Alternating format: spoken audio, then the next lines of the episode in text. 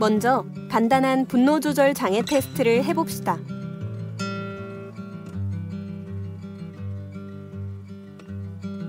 이 중 한 개에서 세 개에 해당하면 어느 정도 감정 조절이 가능한 상태, 네 개에서 여덟 개에 해당하면 감정 조절 능력이 다소 부족한 상태, 아홉 개 이상에 해당하면 전문가와의 상담이 필요한 상태입니다.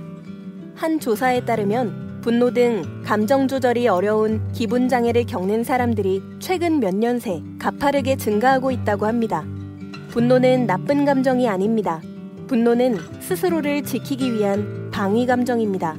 분노를 건설적인 방향으로 표출하면 약이 되지만 파괴적인 방향으로 표출하면 독이 됩니다. 문제는 많은 사람이 분노를 약보다는 독으로 사용한다는 것입니다. 화가 난 기분을 주체하지 못하고 하루를 망치는 사람, 화나면 눈물부터 나서 할 말을 제대로 하지 못하는 사람, 사소한 잘못도 그냥 넘기지 못해 싸움을 일으키는 사람들이 그런 케이스입니다. 인간이 어차피 분노를 느낄 수밖에 없는 존재라면 분노를 잘 관리하고 이용하는 방법을 알아야 합니다. 이를 위해서 앵거 매니지먼트가 필요합니다. 앵거 매니지먼트란 1970년대 미국에서 생긴 분노를 잘 다스리기 위한 심리 트레이닝입니다. 화를 내지 않는 것이 목표가 아니라 화낼 필요가 있는 일에는 적절히 화를 내고 화낼 필요가 없는 일은 지나가게 하는 것이 목표입니다. 먼저 분노의 원인을 줄이는 방법 중 하나를 알아봅시다. 바로 화가 날 때 앵거로그를 쓰는 것입니다. 앵거로그는 간단히 말하면 분노 메모입니다. 화를 내는 이유는 알고 보면 매번 비슷합니다. 하지만 스스로는 그것을 모르는 경우가 많습니다. 화가 난 상황을 기록해두면 내가 왜 화를 내는지 패턴을 파악할 수 있고 어떻게 개선하면 좋을지 알 수 있습니다. 앵거로그는 화가 났을 때 그 자리에서 바로 기록합니다. 내용은 일시, 장소, 일어난 일이면 충분합니다.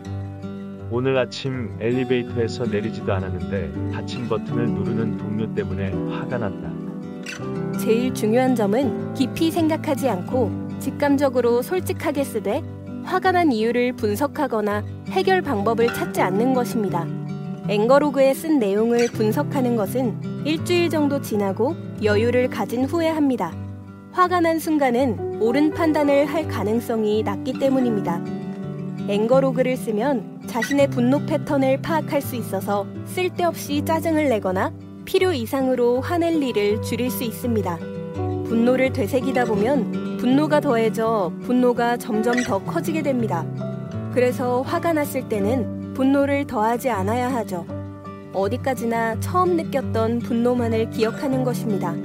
이때도 앵거로그가 도움됩니다.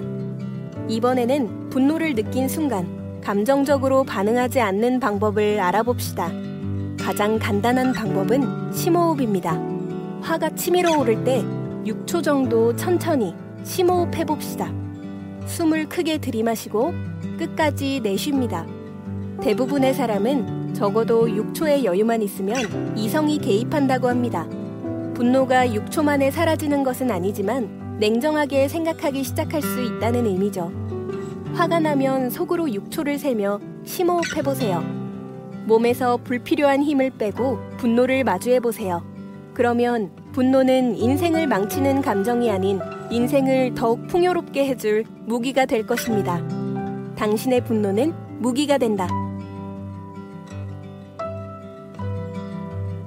이 콘텐츠가 도움이 되었다면 구독과 좋아요를 눌러주세요.